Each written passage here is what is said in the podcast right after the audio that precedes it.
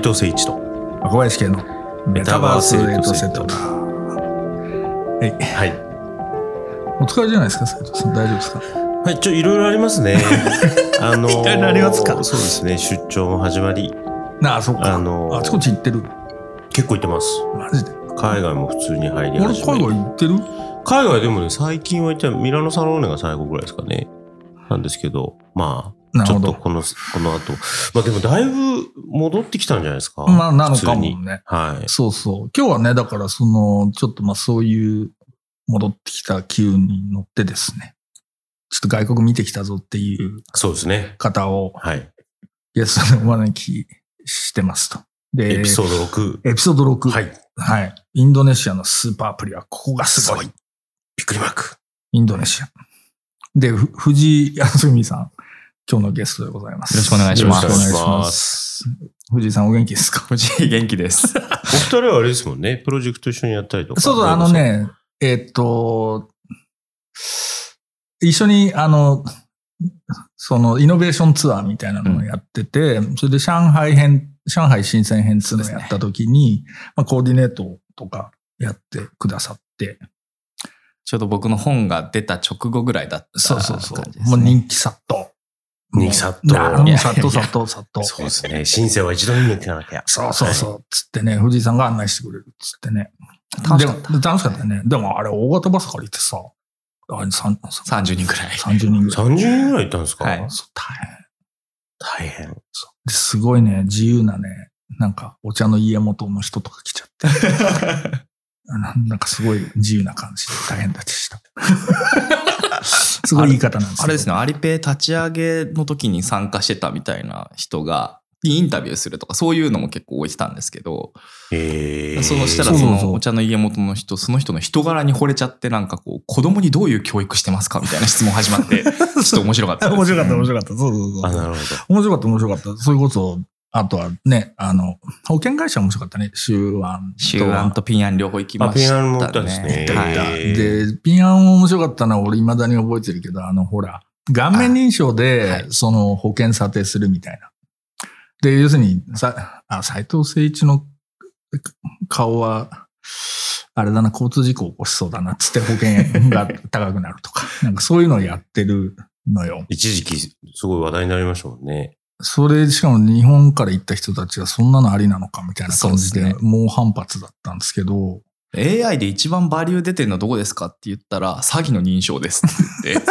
えー顔認証でもう、大体詐欺の可能性があるやつが大体わかるから、それでもうなんかこう、査定したりだとか、あとはそのマークしたりだとかしてますみたいな。えーで、調べてみたら本当に一つのまあ、だから市とか県とかそれぐらいの広さで、1日5、60件保険金詐欺が発生してるっていうのが分かって、でそれと止めるように全部動かしたら、それが一番利益出ましたかねみたいな。マジか。すごいっすね。いや、だからね、でもその時の、あの、結構しれっとしてんじゃん。え、それ何が問題なのみたいな感じなのが、結構、あれ待てよと思ってさ、これ、なんか俺らが考えてる立て付け間違ってんじゃねえのかなっていう感じがちょっとしたの。で、統計的にそういう顔だって言ってるだけの話で、うんうんうん。斉藤さんが詐欺だって言ってるわけじゃないみたいな話だったりするわけで、どそれは要するに全人格的なものとして俺らが受け取っちゃうんだよね、うん多分。あれ、そ、そっちの方がダセえのかとかっていうようなことを結構、未だに考える。だから、中国人は、その、個人みたいなことを言ったときに、俺らが想定してる個人みたいなのとは、もしかしたら違うかもとかっていうのはちょっと思って、ねその辺なんかやっぱり、お面白いなとかって思ったな国と人の関係とか、やっぱり国民10億、14億いるとかっていう中で、やっぱりなんかその、そこを見られたから何みたいなところは言ってあるのかなとは思います、そうだよね。でもなんかこれ結構勘違いされやすいのは、こう国から国民が見られててもしょうがないと思ってるんですけど、企業から勝手にこんなことやられてるとか、勝手にデータ使われてるみたいのは、結構何勝手にやってんだって言って怒ったりするので、あ、そうなんだ。結構そこはなんかこう違いが感覚としてあるな面白いね。だからそういうところは歴史的なもんなのかもしれないし、うんよくわかんないよね。なんか、でも面白いなと思って。で、そう、藤井さんが誰かっていう話なんですけど、ちゃんと紹介してるって、あの、中国通のお兄さんです。ちゃんと紹介してない今日、ですね。今日なんかはい違うトピックで呼ばれてますけどね。はい。そうそうそう。えっ、と、株式会社 b ビット執行役員 CCO で合ってる？はい、合ってます。東アジア営業責任者。はいだから両方まあ、ずっと上海で仕事をされてきたそうですね。14年から台湾、17年から上海で、一応まだ向こうの所属にはなってるんですけど、ハーフでそのチーフコミュニケーションオフィサーっていう役割で、そ。こう発信活動とかしてる。アフターデジタルの、はいで、有名な。すいません。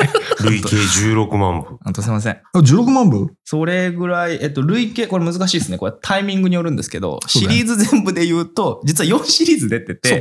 最後の2冊は1万部ずつぐらいなんで、全部合わせると今22万とかじゃないですかね。えーっと、というわけで、そうそう、あの、ずっと、あれなんですよ、藤井さんとはそれこそ、あの、そのファンダムエコノミーって本作った時とかも、スーパーアプリの話したりとか、なんかいろいろと面白い話を常にありがとうございます。してくれるお兄さんなので、で、今日は、はいあれなんですよね、この間、この夏に2回ぐらい、はい。インドネシア行ってきたと。行きました。もう中国に戻れないので、家も向こう引き払っちゃって。あ、引き払ったの？はい。そっか。1月に、去年1月2月、今年1月2月は戻ってるんですけど、うんそれ以降、それ以外のまあ1年のうち10ヶ月ぐらいはやっぱずっと東京にいるので、向こう行ったらね、前は3週間隔離で、今も10日ぐらい隔離になるし、行ったら行ったでこう、いつ街とか建物がロックダウンするかわからないみたいなのがちょっと怖いので、ちょっと刺激が足りんぞっていう 中で、なるほど。やっぱりちょっとネクストチャイナだったらインドネシアかっつって、インドネシアとついでにちょっとシンガポールあたりも行ってくるっていうのを2回ほどうんやりました。なるほど。それ、やっぱり、スーパーアプリっぽい話なのかしら？あそうですね。やっぱり一番見るべきっていうのは、うんとゴジェックだとかスーパーアプリって、なんかこう、ユーザー側の話も当然重要なんですけど、うんそれ以外にもいろんなステークホルダーが載っているので、それを多角的に見ると一番立体感があって面白いんですけど、うん。はだいぶ進化してましたね、インドネシア。うんえ、初めて行ったの？初めてでした。一応の仮説みたいなもので行くと、その中国のスーパーアプリと、それこそ、ゴジェックは何？基本的にあれはな、なんだっけ？えっと、ウーバーみたいなもんだっけ？はい。そその、インドネシアの、いわゆるスーパーアプリって言われるものは、なんかどう違ってるとか、一応ここを見たいみたいなことで言うと、なんかどういう仮説を持っていかれたのかっていう。これがですね、仮説が見事に崩された感じだったんですけど、おいいねえ。っと、もともとは、やっぱりそのドライバーとか、うん。あとはそのパパマンショップみたいなのがこう、インドネシアって250万から300万あるって言われてて、うんもうコンビニの比じゃないぐらいあるんですよね。え日本でコンビニってどれぐらいあるの？数わかんないですけど、でもインドネシア、ジャカルタで見ると全然そういうへ比じゃないぐらい多いっていうあ、もう感じ。10倍とかそういうのがあるし。なるほどね。なのでそちら側の 2B 向けのソリューションはいはいはいが結構すごいんじゃないかなっていうのが仮説でしたと。で、うんこれもこれですごかったんですけど、やっぱ勘違いしてなと思って。なるほど。あ中国のモデルでスーパーアプリを言うと、うんうんペイメント、アリペイするね。はいで、えっと、まあ、もともとは EC じゃないですか。はいで、WeChat、これもともとだから LINE 的なコミュニケーションですよね。で、両方ともペイメント機能がだんだんだんだんメインになって、いろんなデリバリーフードとかネットスーパーとか、えっと、シェアリング自転車とか、いろんな機能がついてる。うん。けどうん。えっと、そのそれぞれのサービスは別の企業とか別の事業としてやってる。まあ日本で実際こうじゃないけど分かりやすく言うと、デリバリーフードは UberEats だし、ペイメントは PayPay だし、タクシーは Go だし、みたいな感じにこう分かれてるうんのが、まあ中国のモデルだったわけですよ。スーパーアプリで重要なのって毎日接点があるっていうことなので、うんペイメントとさっきのコミュニケーション、まあうん毎日使うじゃないですか。だから分かりやすいと。で、あ、なるほどね。移動って毎日移動するっちゃするよねと。うんそしたら、あのーそれで移動を中心にして、スーパーアプリ化してんだろうなって思ってたし、うん本にもそう書いたんですけど、直そうやじゃんと。うんちょっと違ったっていう。あ違うはい。えっと、ちょっと待って。さっき Uber ってうん。おっしゃったじゃないですか。はい。そもそも、基本バイクの話なんですね。バイクあ、バイクね。はい。うんつまり、タクシーっていうのも2種類あって、バイクタクシーと車のタクシーがあるんですけど、うん。他にもデリバリーフードもあれば、物を届けてくれる EMS みたいなサービスもあれば、うんゴーセンドとかですね。えっと、物によってはこう、コロナで今止まってますけど、コロナ前はマッサージ師を家に呼ぶとか、家政婦家に呼ぶとか、えっとうん、メイクしてくれる人家に呼ぶとかっていうメニューが普通にあって、へ人連れてきてくれるみたいな。そんなことがありましたと。えで全部違うサービスなのかなと思ったら、基本、優秀なドライバー集団がいて、それにお願いできることがメニューとして並んでるだけなんですよ。なるほど。なるほど。わかります？デリバリーフードのサービスはこのサービス。タクシーはこのサービスとかじゃないんですよ。あバイクので、そのランクがあはいって、。バイクなんでも屋みたいな奴らがいて、そこに一個一個お願いしてるわけですよ。なんで、僕連れてってってバイクにお願いするか、ご飯買ったから取ってきてってお願いするかスーパーでこれ買ってきてってお願いするかなんですけど、全部同じドライバー集団にお願いしてるんですよ。いや、なんか俺ニュースで、それこそ子供がお弁当忘れたから届けてみたいなのもやってくれるんですよ、ね。できます、できます、多分。お願いしたら普通。だからもう、もう、そのメニューは、要は、もう体系化されてなくて、オンリマンドでもできるんですか？えっとですね、それは多分、普通に、なんですか、物の配達とかじ、えっと、ハイアリングで呼んで、あのさ、って言って、これ届けてほい。しいだけなんだけどって言ったら、あ、分かった分かったって言ってやってくれるみたいな。これインドネシア面白そうだなと思ったのは、まあ圧倒的に人口が多いじゃない。で、あとは、その、島がやたらお多はい。いわけでしょ、だからそういう意味で言うとかなり分散化っていうか、うん。まあそういうものだろうし、っていうところで、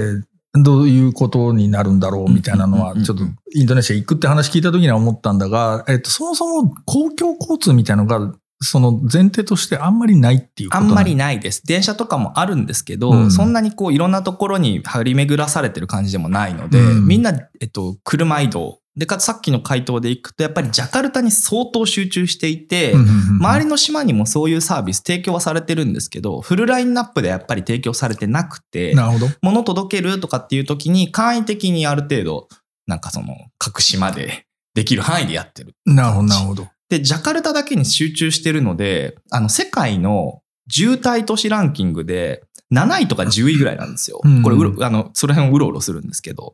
なんで、混んでる時の車の時速が7キロとかなんですよ。うん。早歩きみたいな感じなので、もう、なんですかね、えっと、す歩いて30分先のお店に行くのも、車乗っちゃうと1時間かかっちゃうみたいなケースさえあるとなんですよ。で、そうすると、車がものすごい混んでるので、バイクがあると、間すり抜けて、もっと早く行けるん。から、昔から実は、バイク持ってる人になんか、これも届けてよとか、俺もあそこ行きたいから乗せてってよとかっていうのをお願いする習慣があって、もともとね。はい。で、それがサービス化したのが、ゴジェック。ゴジェックっていう感じ。なるほど。なんで、すごい僕が衝撃だったのは、日本と比べた時ですよ。うんてか、やっぱそのスーパーアプリって中国のモデルがあって、そこから考えてしまってたんですけど、やっぱりその社会的なその交通のペインがものすごく大きくて、うん優秀なドライバー集団が何か距離をゼロにしてくれるというか、っていう機能を持てば、別に人を連れてくでも、物を持ってこさせるでも、人を連れてくるでも、何でもいいってなってて、なんで実際アプリが出たのは2015年ぐらいなんですけど、その瞬間に6サービス一気に出てるんですよね。なるほど。人を届けるとか、物を届けるとか、ご飯届けるとか。うんで、社会ペインが圧倒的にあったから、本当に、あのーゴジェックって、いわゆるその国民的アプリってインドネシアでは言われてて、うんあのーナディム・マカリムって人が創業者なんですけど、この人はあの、教育大臣とかになってるんですよ。それぐらい国民的アプリなんですけど。でもやっぱりその社会ペインに根ざして、そのサービスが作られてるっていうのがやっぱり、あ、だからこれだけ使われる形なんだなって思ったし、なんかスーパーアプリって言われるといろんな機能を合わせてトラフィック稼ぐっていうイメージがちょっとあるんですけど、いや、違うんだと。日常的に発生する様々な距離が面倒なので、それをもう一気に全部解決します。そのドライバー集団作りましたっていうのがそれ何人ぐらいいる話なの？そのドライバー集団って。200万人います。え、ドライバー集団が200万人？今200万人います。え？でも、それは、えっと、これ、うん登録してるドライバーが200万人なんで、常時動いてないです。それで言うとあれですよ、中国の DD っていうタクシーサービス。はいはいあ登録ドライバー数2019年ぐらいに調べたとき5000万人でした。へえ。はっていう。なるほどね。うんそっか、200万人。それででも常時稼働してるのがどれぐらいっていう。いや、常時稼働してんのは結構明らかにはされてないでそうなす。行くとやっぱり、こっちもちょっと、なんですかね、ジャーナリストでもないのに、そういう魂が出てきちゃうので、うんなんかあの、お釣り全部あげるから、ちょっと話聞いていいって言って、うん ドライバー捕まえて話聞くんですけど、うんやっぱりなんか、近々、最近だとこう、うん、あん、なんて、前より稼げなくなってるみたいな話はすごいしてましたね。それはなんでだ？ドライバーが増えて。まあでもずっとそのペインっていうことで言うと、その交通におけるペインはあったわけじゃん。うんで、まあその時には、そっか、お金払って頼める、そういうドライバー集団みたいなものっていうのは、なかったってことか。まあタクシー、バイクのタクシーみたいな人に頼んで物運んでもらうみたいなことは、ああって、ああったでも周りの家の近くの人じゃないと意味ないので、知人ベースでやってたっていう感じですよね。それをまあプラットフォーム化して動かせるようになったという感じですね。すげえな。そうそうすると、その、ドライバーっていうのはず全部、その、新しく生まれた雇用市場というか、はい。そういう、そういうことになるわけで、そこ本当いいポイントでして、と2000年から2018年とかで比べても、えっと、これ経産省とかが出してたと思うんですけど、中間層って言われる、そその図だと、えっとですね、年収40万から年収400万のことを中間層って言われたんですけど、うん。実際まだインドネシアの平均年収って40万円とか50万円とかですよね。なんで、まあ、その中間層って言われるのが、本当に4%から60何パーみたいな風に一気にボーンって増えたんです。この20年ぐらいで。でそうすると雇用もそうだし、社会インフラもそうだし、全然なんか追いついてないうん中、でデジタルサービスで、こう、支えてるっていう感じなので、なるほど。まあその増加分ドライバーやりたいっていう人はものすごく多かったっていうのはありますね。そうすると、あれ、ドライバーみたいなものの社会的なステータスっていうのは、なんていうのかな。ほら、まあ、日本だとさ、まあ、あんまりこういうことは言いたかないけどさ、ウーバーイーツ運んでくれる人とか、ありがとうございますって気持ちはもちろんあるんだけど、ちょっと心配になる感じあるね。それで言うと、一定そう、そういうっていうか、本当に年収で言ったら30万から50万ぐらいの人が中心だったりします、ねそれはまあ、貧しいは貧しい。貧しい。いは貧しい。普通ぐらいですね。なるほど、なるほど。でも、どういうふうな認識されてんの？その、大人になったら、僕も、ゴレ君ドライバーになるみたいな感じではない。ではない。ではない。ではないんですけど、いうんや、これ面白かったなと思ったのは、その、ドライバーがあんまりにも増えすぎたらしくて、うん一時期。で、ドライバー増えすぎた結果、そのゴジェックみたいな競合も含めたサービスがいろいろあったんですよ。そのバイクタクシーやりますみたいな。で、その時にドライバー多すぎたので、とどうなったかっていうと、ユーザー数、ユーザー側と、あとはその、例えばレストランとかお店とか、そういうマーチャントって彼ら言いますけど、うんこの人たちが全然参加してくれなかったらしいんですね。うん。なるほど。どういうことかというと、ドライバーやりたいっていう人ばっかり増えて、うぞうむぞうすぎて、ああ、なるほど。物届けさせたら壊れるわ、の食べ物全部ひっくり返ってるわ、キャンセルとか遅れてくるとか当たり前だわ、みたいな感じで、サービス品質がひどかったらしいんですね。ドライバーが食食っちゃうとかな。はい。それはあり得る。うんあり得るんですけど、うんそうするとユーザー数がね、増えないし、うんお店、あの、レストランとかもトラブルの種になるんでやらないんですよ。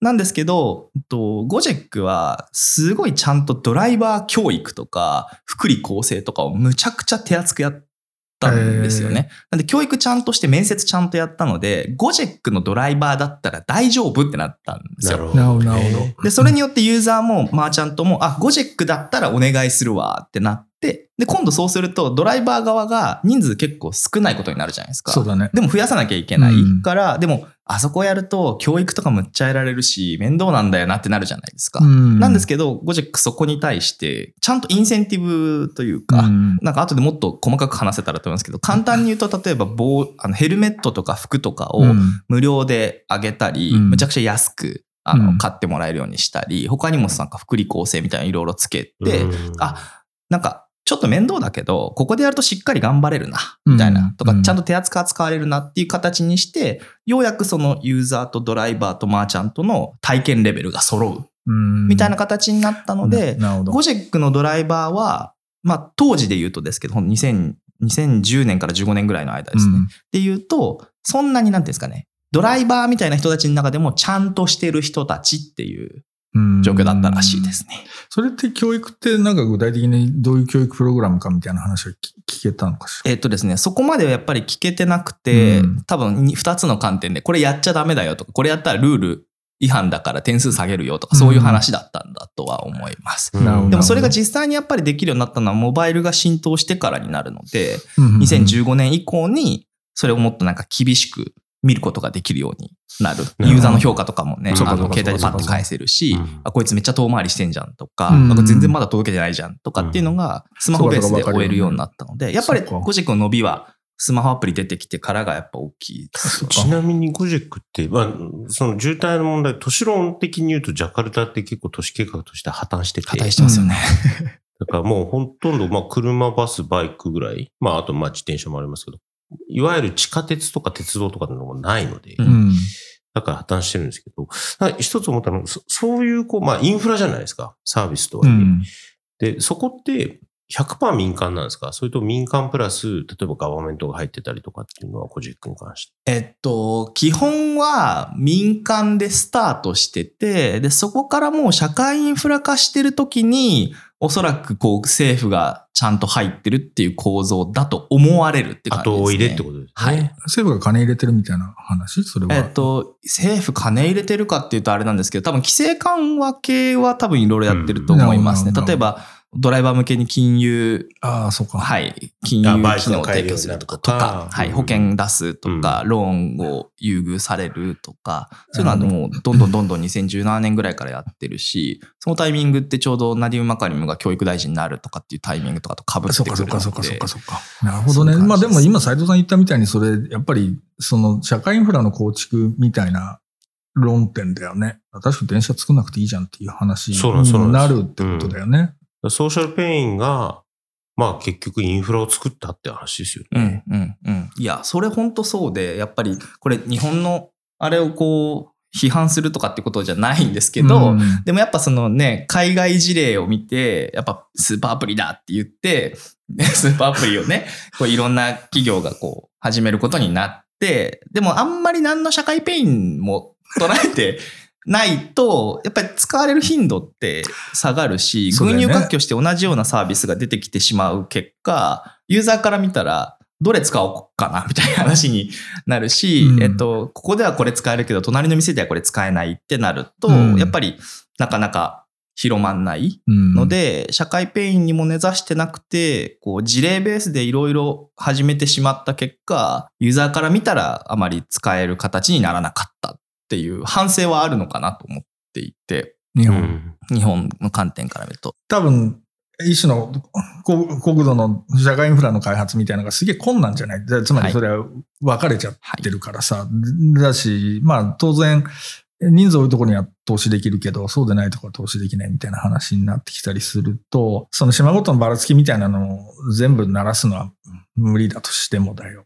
ただ国全体の底上げみたいなことで言うとそれはやんなきゃいけないじゃん。だからそうなってきたときに都市部以外のところ。でどういうふうにそういうものを運用できるのかっていうのは、それが社会インフラであればなおさらやっぱり重要な観点になるのかなっていうふうな気はするんだけど、その辺はどうなんだろうね。なんかその、やっぱりさっきゴジェックの例で言うと、うん。そのできる範囲でやってる感じなんですけど、やっぱりその物が届くかどうかっていうのが島の単位だと重要なので、うん。結構そのデポ形式うん。で、その例えば EC 事業の人たちが、うん。そこにこうある意味倉庫みたいなものを各島に小さい形で置いておいて、なんか物が必要だっていう時に簡単に出せるような仕組みを整えるとかは、うん結構最近ちゃんとこう発達してきているらあ、し。いですね。なるほど。だからそういうなんか物流みたいなのとか、その人流みたいなものっていうのをどうやって活性化するかっていうのはやっぱり難しいチャレンジではあるよ、ねはい、と思います、ね。ただやっぱりなんかデジタルでやることの合理性みたいなことっていうのは高いは高いよね、やっぱりね。うんそう思いますちなみに島の数は1万めちゃくちゃある3466。な。ちなみに、なんか前の統計だと1万7508から4000頭ぐらい消えてるらしいです。なぜだ？なんか七市のもう多分アンカウンタブルな島がいっぱいあって、なるほど誰も住んでないとか。はい多分それはが、あの、水面上昇とか、そういうので。なるほど、なるほど。はいそれでも1万あるんだもんね。にちなみに日本は、えっと、6500とかですね。そんなにあるそんなあるんだはい。そうか、そうか。ち、ちなみに、その2015年からサービスにしたじゃないですか。い。あと、モバイルアプリがって感じですね。ゴジェック自体は2010年ですね。そのモバイルの環境、まあそれこそ、筐体の値段であるとか、もしくは販売方法とか、あとはまあインフラ、その通信インフラのところとかっていうのは、比較的その辺がブレイクになった年なんですか？えっと、基本、あとですね、私もここインドネシアやっぱり知りきれてないところあって、多分中国と同じ形っていうふうには聞いてるんですけど、やっぱりその1個の携帯の値段めちゃくちゃ安くて1万円しないなるほど。みたいなレベルのなんか片落ち版を使ってるとか、なんかこう、深センとかだとね、本当にこう、模造品作るみたいなのもいろいろあったんですけど、どっちかっていうと多分片落ち系が中心だったのかなっていうえ、感じそれです、ね。ってど、どこからあれしてくるわけ？いや、それなんですよ。そ国産？こがだから、国産じゃないでしょ？国産じゃないと思います。中国とかから流れてくるの？それが流れてくる結構多いんじゃないかと思いますが。2007、8年ぐらいから1、一周目し始めたら、うん2015年あたりで多分2周ぐらいして、片落ちがわーっと、なんか1台数百円とかで入りそう中ありえそうではある。中古ってこと？いやそうなりますかねですかね。ここちょっとリサーチした方てかみんな何持ってた？そのスマホみたいなことで。あ、えっ、とですね、そんなやっぱ iPhone 持ってなかった感じだったな。やっぱ中国系のなのかな。だと思いますね。まあでもその価格の安さみたいなものってのははい。やっぱり重要だよね。そういう、ユーザーだけが持ってても意味ないじゃない。だかおらその、要するに消費する側だけが持ってても意味ないもので、それこそ、だから同じシステムを少なくとも、そのドライバーもそうだし、その、例えばお店みたいなものとかっていうのも、それ持てる環境がないと、さっき言ったみたいに体験が揃わないっていそうふなことになるわけじゃない。だから、その辺ね、どう、どう、し、どういうふうに。でも本当今現状とか多分これ2000、なんですか、ゴージェックとか盛り上がってきた年から多分そうだったと思いますけど、ほとんどなんかこう、持ってないとおかしいぐらいの感じですね。生活にならんっていう感じなので、うんお店の人もドライバーの人も、い一般の人も。みんな持ってるそれど感じです。こから入ってくるんだろうね。不思議だね。ちなみに2015年で普及率がインドネシアの中で20数パー、3%。結構高いですね。で、今、2021年、あの、去年のデータだと60数パーセント。ああ、なるほど。スマホ？スマホ。やっぱ都市部じゃない人とか、まあね年齢高い人とかがうんまあ、持ってない感じですかね。なるほどね。でも、やっぱり一気に増えてるんだね。面白い。なるほど。面白いね。その、バイカー集団っていうか。そうですね。そこもうちょっと掘り下げがあるんで、ちょっと。じゃあ、次第2話で、それ、はい。いきますか。行きましょうかじゃあ、とりあえず1話目、ここまでということで、はい藤井さんありがとうございまありがとうございますす。ます。